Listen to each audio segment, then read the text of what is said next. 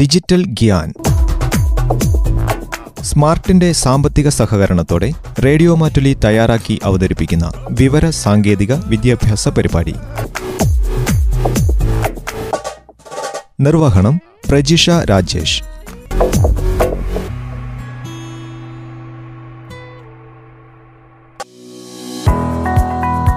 എല്ലാ പ്രിയ ശ്രോതാക്കൾക്കും ഡിജിറ്റൽ ഗ്യാൻ എന്ന പരിപാടിയിലേക്ക് സ്വാഗതം. ഇന്നത്തെ ഡിജിറ്റൽ ഗ്യാനിൽ സൈബർ സെക്യൂരിറ്റി എന്നതിനെക്കുറിച്ചും സൈബർ സെക്യൂരിറ്റിയുടെ അടിസ്ഥാന തത്വങ്ങളെക്കുറിച്ചും മനസ്സിലാക്കാം. സൈബർ സെക്യൂരിറ്റിയിലെ ഡാറ്റ ക്ലാസിഫിക്കേഷനെക്കുറിച്ച് ഇന്ന് വിശദീകരിക്കുന്നത് സൈബർ സെക്യൂരിറ്റി ആർക്കിടെക്റ്റായ ദേവ്.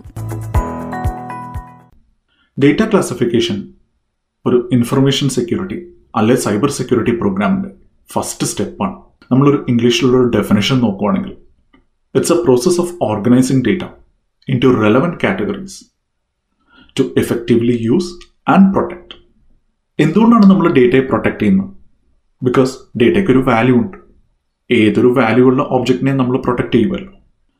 സാധാരണഗതിയിൽ ഒരു കമ്പനിയിൽ നമ്മൾ നോക്കുവാണെങ്കിൽ ഡേറ്റ ക്ലാസിഫിക്കേഷൻ സ്റ്റാർട്ട് ചെയ്യുന്നത് ഒരു ഡേറ്റ ക്ലാസിഫിക്കേഷൻ പോളിസി ഉണ്ടാക്കിയാണ്. സാധാരണഗതിയിൽ ഒരു ഇൻഫർമേഷൻ സെക്യൂരിറ്റി ടീം അല്ല ഒരു ഐ ടി ടീമാണ് ഈ ഡേറ്റ ക്ലാസിഫിക്കേഷൻ പോളിസി ഉണ്ടാക്കുന്നത് ഈ ഡേറ്റ ക്ലാസിഫിക്കേഷൻ പോളിസി ഉണ്ടാക്കി അതിനെ മാനേജ്മെന്റിനെ കൊണ്ട് അപ്രൂവ് ചെയ്യിച്ചിട്ടാണ് ഒരു ഡേറ്റ ക്ലാസിഫിക്കേഷൻ എക്സസൈസ് തുടങ്ങുന്നത്. ഡേറ്റ ക്ലാസിഫിക്കേഷൻ എക്സസൈസ് പൂർത്തിയായി. ശേഷം ഡേറ്റയെ നമ്മൾ പ്രൊട്ടക്റ്റ് ചെയ്യും. കൺട്രോൾസ് വെച്ച്. കൺട്രോൾസിനെ കുറിച്ച് നമുക്ക് പിന്നീട് ഒരു ദിവസം സംസാരിക്കാം. അതൊരു ഡീറ്റെയിൽഡ് ആയിട്ടുള്ള ഇമ്പോർട്ടന്റ് ടോപ്പിക്കാണ് ഡേറ്റ ക്ലാസിഫിക്കേഷൻ ചെയ്യുമ്പോൾ നമ്മൾ നോക്കുന്ന കുറച്ച് ഫണ്ടമെന്റൽ ക്വസ്റ്റ്യൻസ് ഉണ്ട്. ഇത് ആരുടെ ആണ്? ഇത് ഏത് ഫോർമാറ്റിലാണ് ഇലക്ട്രോണിക് ആണോ? അതോ നോൺ ഇലക്ട്രോണിക് ആണോ? നോൺ ഇലക്ട്രോണിക് എന്ന് വെച്ചാൽ പേപ്പർ ബേസ്ഡ് ആണോ? മൂന്ന് ഇത് എവിടെയാണ് സ്റ്റോർ ചെയ്യുന്നത്? നമ്മുടെ കമ്പനി ആസറ്റ്സ് എന്ന് വെച്ചാൽ ഡെസ്ക്ടോപ്പിലാണോ ലാപ്ടോപ്പിലാണോ അതോ നമ്മുടെ ഡേറ്റാ സെന്ററിലാണോ അതൊരു ക്ലൗഡിലാണോ ഈ കാര്യങ്ങളൊക്കെ ഡേറ്റ ക്ലാസിഫിക്കേഷൻ പോളിസിയിലും കൂടുതൽ ഡീറ്റെയിൽ ആയിട്ടുള്ള ഡിസ്ക്രിപ്ഷൻ ഉണ്ടാവും. അത് ബേസ് ചെയ്താണ് നമ്മൾ ഡേറ്റ ക്ലാസിഫൈ ചെയ്യുന്നത്.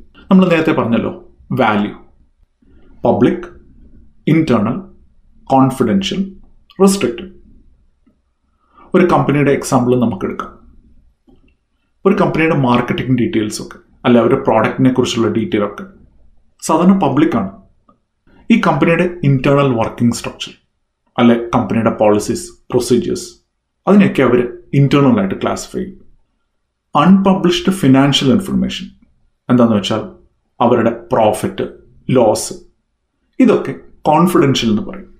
അവർ അവരുടെ കസ്റ്റമേഴ്സിനെ കുറിച്ചുള്ള ഡീറ്റെയിൽ എന്ന് വെച്ചാൽ പി ഐ ഐ അല്ലെ പി എച്ച് ഐ അല്ലെ financial information example bank account details ഇതൊക്കെ റെസ്ട്രിക്റ്റഡ് എന്ന് ക്ലാസിഫൈ ചെയ്യും. പി എച്ച് ഐയും പി ഐ ആൾക്കാരെ കുറിച്ചുള്ള അവരുടെ ഹെൽത്ത് ഇൻഫർമേഷൻ അല്ലെന്നുണ്ടെങ്കിൽ അവരെ ഐഡന്റിഫൈ ചെയ്യാൻ യൂസ് ചെയ്യുന്ന ഇൻഫർമേഷൻ പേര് ഇമെയിൽ അഡ്രസ്സ് അവരുടെ ഫിസിക്കൽ അഡ്രസ്സ് അവരുടെ ഡേറ്റ് ഓഫ് ബർത്ത് ഇതൊക്കെ ഹൈലി സെൻസിറ്റീവ് ആണ്. ഇതിന് റെസ്ട്രിക്റ്റഡ് ഇൻഫർമേഷൻ സാധാരണയായി ഡേറ്റ ക്ലാസിഫിക്കേഷൻ യൂസ് ചെയ്യുന്ന രണ്ട് അപ്രോച്ച് ഒന്ന് മാനുവൽ എന്താണെന്ന് വെച്ചാൽ ആൾക്കാർ ഇതിനെ നോക്കി അനലൈസ് ചെയ്ത് ക്ലാസിഫൈ ചെയ്യും ഓട്ടോമേറ്റഡ് എന്ന് വെച്ചാൽ ടൂൾസ് ഉപയോഗിച്ച് ക്ലാസിഫൈ ചെയ്യുന്നു. പല ടൂൾസ് ഇന്ന് മാർക്കറ്റിൽ അവൈലബിൾ ആണ് ഡേറ്റ ക്ലാസിഫിക്കേഷൻ അത് വെച്ച് ഓട്ടോമേറ്റഡ് ആയിട്ട് ക്ലാസിഫൈ ചെയ്യുന്നു. സാധാരണഗതിയിൽ ഒരു കമ്പനിയിൽ ഡേറ്റ ക്ലാസിഫിക്കേഷൻ ഒരു മൂന്നോ നാലോ മാസം അല്ലെ ചില വലിയ കമ്പനികൾ ഇത് വർഷങ്ങൾ നീണ്ടു നിന്നേക്കാം. മാനുവലായിട്ട് ചെയ്യും ഓട്ടോമേറ്റഡ് യൂസ് ചെയ്താൽ ഇതിന്റെ സമയം കുറയ്ക്കാൻ സാധിക്കും. ഒരു സാധാരണ ഒരു ബേസിക് ആയിട്ടുള്ള ഒരു കമ്പനി അവർക്കൊരു വെബ്സൈറ്റ് ഉണ്ട്. അവർ കസ്റ്റമറുടെ ഡീറ്റെയിൽ കുറച്ച് കളക്ട് ചെയ്യുന്നു. പിന്നെ ആ കമ്പനിക്ക് എംപ്ലോയീസ് ഉണ്ട്. അവർക്ക് ഇന്റേണൽ ആയിട്ടുള്ള കുറേ പോളിസീസ് ഉണ്ട്. പിന്നെ അവരുടെ എംപ്ലോയീസിനെ കുറിച്ചുള്ള കൂടുതൽ സെൻസിറ്റീവ് ആയിട്ടുള്ള ഇൻഫർമേഷൻ ഉണ്ട്. അവരുടെ എച്ച് ആർ ഡീറ്റെയിൽസ് സാലറി അത് വെച്ച് ഈ ക്ലാസിഫിക്കേഷനെ ഞാനൊരു ബേസിക് ആയിട്ട് സിംപ്ലിഫൈ ചെയ്ത് എക്സ്പ്ലെയിൻ ചെയ്യുന്നുണ്ട്. റിസ്ക് എന്ന് പറയുന്ന ഒരു കോൺസെപ്റ്റിന് കുറഞ്ഞത് ഒരു അഞ്ഞൂറ് വർഷമെങ്കിലും പഴക്കമുണ്ട്. ഇതൊരു ഫ്രഞ്ച് വേർഡിൽ നിന്നാണ് വന്നത്. ഏകദേശം സിക്സ്റ്റീൻ ട്വന്റികളിൽ ആണ് റിസ്ക് എന്ന് പറയുന്ന ഒരു വേർഡ് ഫോർമലൈസ് ചെയ്തത്. ഇന്നിപ്പം ഏത് ഏത് മാനേജ്മെന്റ് സിസ്റ്റങ്ങൾ നോക്കുവാണെങ്കിലും അതിപ്പോൾ സൈബർ സെക്യൂരിറ്റി ആണെങ്കിലും അല്ലെങ്കിൽ I S O nine thousand quality management system നോക്കുവാണെങ്കിൽ. ഇതൊക്കെ ബിൽഡ് ചെയ്തേക്കുന്ന ഒരു റിസ്ക് ബേസ്ഡ് അപ്രോച്ചിന്റെ പുറത്താണ്. ഇപ്പൊ കേരളത്തിലെ കൊറോണ വൈറസിനെതിരെ ഗവൺമെന്റ് പല സ്റ്റെപ്പുകൾ കൊടുക്കുന്നുണ്ട് ഇതിനെ ഒരു റിസ്ക് ബേസ്ഡ് മോഡൽ വെച്ചാണ് ബിൽഡ് ചെയ്തേക്കുന്നത്. റിസ്കിന്റെ ഒരു ഡെഫിനിഷൻ നോക്കുവാണെങ്കിൽ it's the possibility of something negative happening അല്ലെ ബാഡ് ഹാപ്പനിങ് റിസ്കിന് ഒരു മാത്തമാറ്റിക്കൽ ഫോർമുല നമ്മൾ കൊടുക്കുവാണെങ്കിൽ വളരെ ഈസി ആയിട്ട് നമുക്ക് റിസ്കിനെ ക്വാണ്ടിഫൈ ചെയ്യാൻ പറ്റും. പ്രോബബിലിറ്റി ടു ഇമ്പാക്ട് പ്രോബിലിറ്റി എന്ന് വെച്ച് കഴിഞ്ഞാൽ എന്തെങ്കിലും സംഭവിക്കാനുള്ള സാധ്യത. ഇമ്പാക്ട് എന്ന് വെച്ചാൽ അത് സംഭവിച്ചു കഴിഞ്ഞാലുള്ള ഇഫക്റ്റ് ഒരു ഫ്ലഡിന്റെ അല്ലെ വെള്ളപ്പൊക്കത്തിന്റെ എക്സാമ്പിൾ നമുക്ക് എടുക്കാം പ്രോബബിലിറ്റി ഒരു വർഷത്തിൽ രണ്ടോ മൂന്നോ മാസങ്ങളിലെ മഴ പെയ്യാറുള്ളൂ. അത്ര ശക്തമായി. പക്ഷേ കഴിഞ്ഞ രണ്ട് വർഷങ്ങളായി ഇമ്പാക്ട് വളരെ കൂടിപ്പോയി കേരളത്തിൽ. എന്ന് വെച്ചാൽ വലിയ തോതിൽ വെള്ളം വന്ന് വീടുകൾ നശിച്ചു. നമുക്ക് കുറച്ച് ബാക്ക്ഗ്രൗണ്ട് കോൺസെപ്റ്റ്സിലേക്ക് പോവാം. മാനേജ്മെന്റ് നാല് ഫേസസിലാണ് ഏതൊരു കമ്പനിയിൽ നടത്തുന്നത്. First phase risk identification second phase risk analysis എന്ന് വെച്ചാൽ അതിനെക്കുറിച്ച് കുറച്ച് ഡീറ്റെയിൽ ആയിട്ട് പഠിക്കുക. മൂന്ന് റിസ്ക് ക്വാണ്ടിഫിക്കേഷൻ ഒരു റിസ്ക് സ്കോർ കൊടുക്കുക. നാല് റിസ്ക് ട്രീറ്റ്മെന്റ് ഈ റിസ്കിനെ ഏതെങ്കിലും കൺട്രോൾസ് യൂസ് ചെയ്ത് കുറയ്ക്കുക. പിന്നെ കമ്പനികളിൽ സാധാരണഗതിയിൽ ഫോർ എവറി റിസ്ക് ഒരു റിസ്ക് ഓണർ ഉണ്ടാവും. റിസ്ക് ഓണർ വളരെ ഇമ്പോർട്ടന്റ് ആണ്. ആ പേഴ്സൺ അല്ലെ ആ ഗ്രൂപ്പ് ഓഫ് പീപ്പിൾ ഈ റിസ്കിനെ കുറിച്ച് എപ്പോഴും അവെയർ ആയിരിക്കും. അതാണ് റിസ്ക് ഓണറിന്റെ ഏറ്റവും ഈസിയസ്റ്റ് ആയിട്ടുള്ള ഡെഫിനിഷൻ സാധാരണഗതിയിൽ നമുക്കൊരു റിസ്ക് ഉണ്ടാവുകയാണെങ്കിൽ നമ്മൾ ഒരു ഫോർ ഫേസ്ഡ് സ്ട്രാറ്റജിയാണ് ഫോളോ ചെയ്യുന്നത്. ഒന്നെങ്കിൽ നമ്മൾ ആ റിസ്കിനെ അവോയ്ഡ് ചെയ്യും. അല്ലെങ്കിൽ ആ റിസ്കിനെ നമ്മൾ ട്രാൻസ്ഫർ ചെയ്യും. മൂന്ന് ഇത് പിന്നെ മിറ്റിഗേറ്റ് ചെയ്യും. നാല് ഇതിനെ ആക്സെപ്റ്റ് ചെയ്യും. വളരെ ഈസി ആയിട്ടുള്ള എക്സാമ്പിൾ ഞാൻ പറഞ്ഞുതരാം. മഴ പിടിച്ച് അല്ലെ വെള്ളപ്പൊക്കം പിടിച്ച് നമ്മൾ ദൂരെ ഒരു മലമണ്ടയിൽ പോയി വീട് വെച്ചു അതാണ് റിസ്ക് അവോയ്ഡൻസ് ട്രാൻസ്ഫർ നമ്മളൊരു ഇൻഷുറൻസ് സബ്സ്ക്രൈബ് ചെയ്തു. അപ്പം എന്തെങ്കിലും പ്രശ്നം സംഭവിച്ചാൽ നമുക്കൊരു ഇൻഷുറൻസ് തുക കിട്ടും. അത് വെച്ച് നമുക്ക് വീട് പിന്നെയും പണിയാം. മിറ്റിഗേറ്റ് രണ്ട് നിലയുള്ള ഒരു വീടാന്ന് വിചാരിച്ചു. വെള്ളപ്പൊക്കം വരുമ്പോൾ ഒന്നാം നിലയിൽ നിന്ന് രണ്ടാം നിലയിലേക്ക് നമ്മൾ മാറി താമസിച്ചു. എന്ന് വെച്ചാൽ ഇമ്പാക്ട് നമ്മൾ കുറച്ചു. നാല്. കേരളത്തിൽ പല ആൾക്കാരും ഉണ്ട്. എന്ത് സംഭവിച്ചോട്ടെ? ഞങ്ങൾ ഇവിടെ തന്നെ കിടക്കും. അങ്ങനെ പറയുന്നവരെ ആക്സെപ്റ്റൻസ് എന്ന് പറയുന്ന ഒരു കാറ്റഗറിയിലേക്ക് നമുക്ക് മൂവ് ചെയ്യാം. മിക്ക കമ്പനികളിലും ഒരു high level risk management strategy ഉണ്ടാവും. അത് അറ്റ് ദ കമ്പനി ലെവലാണ് അതിനെ ഇ ആർ എന്ന് പറയും. Enterprise risk management E R എത്തിന്റെ ഒരു സബ്സെറ്റ് ആണ് ബിസിനസ് റിസ്ക് നമുക്ക് പല ബിസിനസ് യൂണിറ്റ്സ് ഉണ്ടാവും. Sales marketing H R I T ഓരോന്നിന്റെ ഓരോ ബിസിനസ് യൂണിറ്റിന്റെയും റിസ്ക് ക്വാണ്ടിഫിക്കേഷൻ സെയിം അല്ല. റിസ്കിന് വ്യത്യാസം ഉണ്ടാവും അതുകൊണ്ടാണ് ബിസിനസ് റിസ്കിനെ എന്റർപ്രൈസ് റിസ്കിന്റെ ഒരു സബ്സെറ്റ് ആയിട്ട് ഡിഫൈൻ ചെയ്തേക്കുന്നത്. പിന്നെ വേറെ ടൈപ്പ് ഓഫ് റിസ്ക് മോഡൽസും ഉണ്ട് ഒരു കമ്പനിയിൽ ഐ ടി റിസ്ക് ഉണ്ട് ഇൻഫർമേഷൻ സെക്യൂരിറ്റി റിസ്ക് ഉണ്ട്. പിന്നെ നമ്മൾ റിസ്ക് സ്കോറിന്റെ ഒരു കോൺസെപ്റ്റ് പറഞ്ഞിരുന്നല്ലോ. നമ്മൾ പ്രോബബിലിറ്റി ടൈംസ് ഇമ്പാക്ട് ചെയ്ത് കഴിയുമ്പോൾ നമുക്കൊരു വാല്യൂ കിട്ടും. ആ വാല്യൂ കിട്ടുന്നത് യൂഷ്വലി രണ്ട് തരത്തിലായിരിക്കും.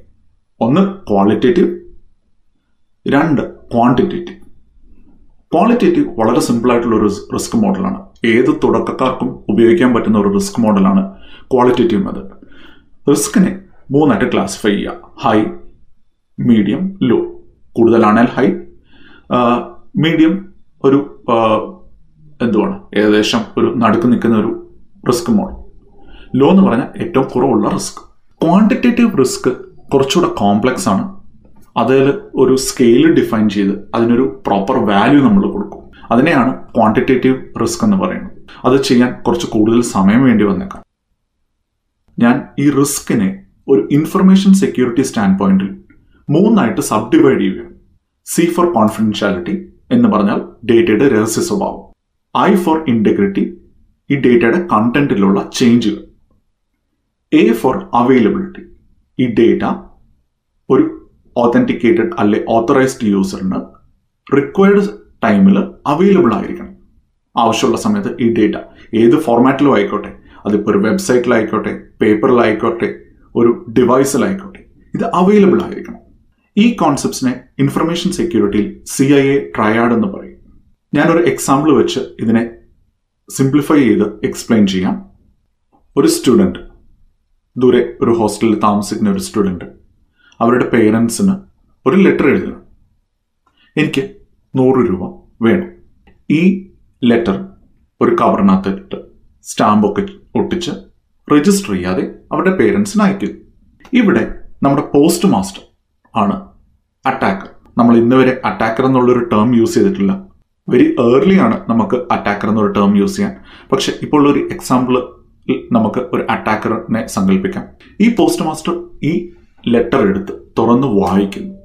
ഈ തുറന്ന് വായിക്കുന്നതിൽ മൂന്ന് യൂസ് കേസുകളുണ്ട് യൂസ് കേസ് നമ്പർ വൺ ഈ ലെറ്റർ ജസ്റ്റ് തുറന്ന് വായിക്കുന്നു വേറെ ഒന്നും ചെയ്യുന്നില്ല. തിരിച്ച് ഈ കവറിലിടുന്നു പേരൻസിന് അയക്കുന്നു. ഇവിടെ സംഭവിച്ചത് ഡേറ്റയുടെ രഹസ്യ സ്വഭാവം നഷ്ടപ്പെടുക മാത്രമാണ്. ഇപ്പോൾ മൂന്നാമത് ഒരു തേർഡ് പാർട്ടി ആയ പോസ്റ്റ് മാസ്റ്ററിനും അറിയാം. ഈ ലെറ്ററിന്റെ കണ്ടന്റ് എന്താണ്? സെക്കൻഡ് യൂസ് കേസ് ഈ ഡേറ്റയിൽ ഒരു ചെറിയ ചേഞ്ച് വരുത്തി. നൂറ് രൂപ എന്നുള്ളത് ആയിരം രൂപ ആക്കി. അപ്പോൾ ഇന്റഗ്രിറ്റി വയലേറ്റ് ആയി. മൂന്നാമത്തെ കേസിൽ ഈ ലെറ്റർ എടുത്ത് കീറിക്കളഞ്ഞു. ഡിസ്കാർഡ് ചെയ്തു. ഈ ലെറ്റർ ഇന്റൻഡഡ് പാർട്ടിക്ക് റിസീവ് ചെയ്യുന്നില്ല എന്ന് പറഞ്ഞാൽ ഈ വിദ്യാർത്ഥി ഈ സ്റ്റുഡന്റ് പേരൻസിന് അയച്ച ലെറ്റർ പേരൻസിന് കിട്ടുന്നില്ല. അപ്പോൾ ഇവിടെ ഫണ്ടമെന്റൽ ആയിട്ട് വയലേറ്റ് ആയത് അവൈലബിലിറ്റി എന്ന് പറയുന്ന പ്രിൻസിപ്പിളാണ് സാധാരണഗതിയിൽ ഇപ്പൊ ഏത് സൈബർ സെക്യൂരിറ്റി അറ്റാക്ക് നോക്കിയാലും ഈ മൂന്ന് പ്രിൻസിപ്പിൾസും വയലേറ്റ് ആവാറുണ്ട്. കോൺഫിഡൻഷ്യാലിറ്റി അതിന്റെ രഹസ്യ സ്വഭാവം ഇന്റഗ്രിറ്റി ആ മെസ്സേജിലുള്ള കണ്ടന്റ് മൂന്ന് അവൈലബിലിറ്റി അപ്പോൾ ഈ ഡേറ്റ ടൈപ്പ് ബേസ് ചെയ്ത് ഓരോ ഇൻഡിവിജ്വൽ ഡേറ്റ ടൈപ്പിനും അതിന്റെതായ കോൺഫിഡൻഷ്യലിറ്റി ഇന്റഗ്രിറ്റി അവൈലബിലിറ്റി പാരാമീറ്റേഴ്സ് നമുക്ക് ഡിഫൈൻ ചെയ്യാൻ പറ്റും. എക്സാമ്പിൾ നോക്കുവാണെങ്കിൽ പാസ്വേഡ് ഓഫ് ദ കസ്റ്റമർ കസ്റ്റമറുടെ പാസ്വേഡ് ഹൈലി റെസ്ട്രിക്റ്റഡ് ആണ്. അപ്പോൾ കോൺഫിഡൻഷ്യാലിറ്റിയും ഇന്റഗ്രിറ്റിയും അവൈലബിലിറ്റിയും മൂന്നും ഹൈ ആയിരിക്കും. അതുകൊണ്ട് തന്നെ റിസ്ക് റേറ്റിംഗും വളരെ ഹൈ ആയിരിക്കും. ഇപ്പോൾ ഒരു കമ്പനിയുടെ ഇൻഫർമേഷൻ സെക്യൂരിറ്റി പോളിസി നോക്കാം. ഇൻഫർമേഷൻ സെക്യൂരിറ്റി പോളിസി സാധാരണഗതിയിൽ അത്ര രഹസ്യ സ്വഭാവമുള്ള ഒന്നുമല്ല. അത് പുറത്തു കൊണ്ടുപോയാൽ ചിലപ്പോൾ ഒരു നെഗറ്റീവ് ഇമ്പാക്റ്റ് ഉണ്ടാക്കിയേക്കാം. പക്ഷേ അത് വിത്തിൻ ദ കമ്പനി ആർക്കും വായിക്കാവുന്ന ഒരു ഡോക്യുമെന്റ് ആണ്. അപ്പോൾ confidentiality medium integrity is high availability is medium അപ്പോൾ അതിന്റെ റിസ്ക് റേറ്റിംഗ് നമുക്ക് മീഡിയം ആണെന്ന് മനസ്സിലാക്കാം. ഒരു കമ്പനിയുടെ മാർക്കറ്റിംഗ് ഇൻഫോ എന്താ വെച്ചാൽ പബ്ലിക്കിന് വേണ്ടി അവർക്ക് കൊടുക്കുന്ന പ്രോഡക്റ്റ് ഡീറ്റെയിൽസും പ്രോഡക്റ്റ് പ്രൈസും അത് എവിടെയൊക്കെ അവൈലബിൾ ആയിരിക്കും. എന്നിങ്ങനെയുള്ള ഡീറ്റെയിൽസിലെ കോൺഫിഡൻഷ്യാലിറ്റി ഒട്ടുമേ ഇല്ല വളരെ ലോ ആയിരിക്കും. പക്ഷേ ഈ പ്രൈസ് രണ്ട് സ്ഥലങ്ങളിൽ സെയിം പ്രൈസ് ആയിരിക്കണം. ഒരു ഡിഫറെന്റ് പ്രൈസ് ആയിക്കൂടാ. അപ്പോൾ ഇന്റഗ്രിറ്റി ഹൈ ആണ്. അവൈലബിലിറ്റി ഇതിപ്പം രാത്രിയിൽ ഇവരുടെ വെബ്സൈറ്റ് ഡൗൺ ആയി. ഒരാൾക്ക് പ്രോഡക്റ്റിന്റെ പ്രൈസ് ചെക്ക് ചെയ്യാൻ പറ്റുന്നില്ല. അതൊരു വലിയൊരു പ്രോബ്ലം അല്ല. അപ്പൊ അവൈലബിലിറ്റി നമുക്കൊരു മീഡിയം ആക്കാം. അപ്പോൾ ഇത് മൂന്നും കൂടെ കാൽക്കുലേറ്റ് ചെയ്ത് നമുക്ക് ഇതിന്റെ റിസ്ക് റേറ്റിംഗ് ഒരു മീഡിയം ആണെന്ന് മനസ്സിലാക്കാം. ശ്രോതാക്കൾ ഇന്ന് ഡിജിറ്റൽ ഗ്യാനിൽ കേട്ടത് സൈബർ സെക്യൂരിറ്റിയുടെ അടിസ്ഥാന തത്വങ്ങളെക്കുറിച്ച്. സൈബർ സെക്യൂരിറ്റി ആർക്കിടെക്ട് ദേവ് സംസാരിച്ചത്. സൈബർ സെക്യൂരിറ്റിയെക്കുറിച്ചുള്ള കാര്യങ്ങൾ ഇവിടെ തീരുന്നില്ല. അടുത്ത അധ്യായത്തിൽ സൈബർ സെക്യൂരിറ്റിയെക്കുറിച്ച് തുടർന്നുള്ള കാര്യങ്ങൾ കേൾക്കാം. ഡിജിറ്റൽ ഗ്യാൻ. സ്മാർട്ടിന്റെ സാമ്പത്തിക സഹകരണത്തോടെ റേഡിയോ മാറ്റുലി തയ്യാറാക്കി അവതരിപ്പിക്കുന്ന വിവര സാങ്കേതിക വിദ്യാഭ്യാസ പരിപാടി.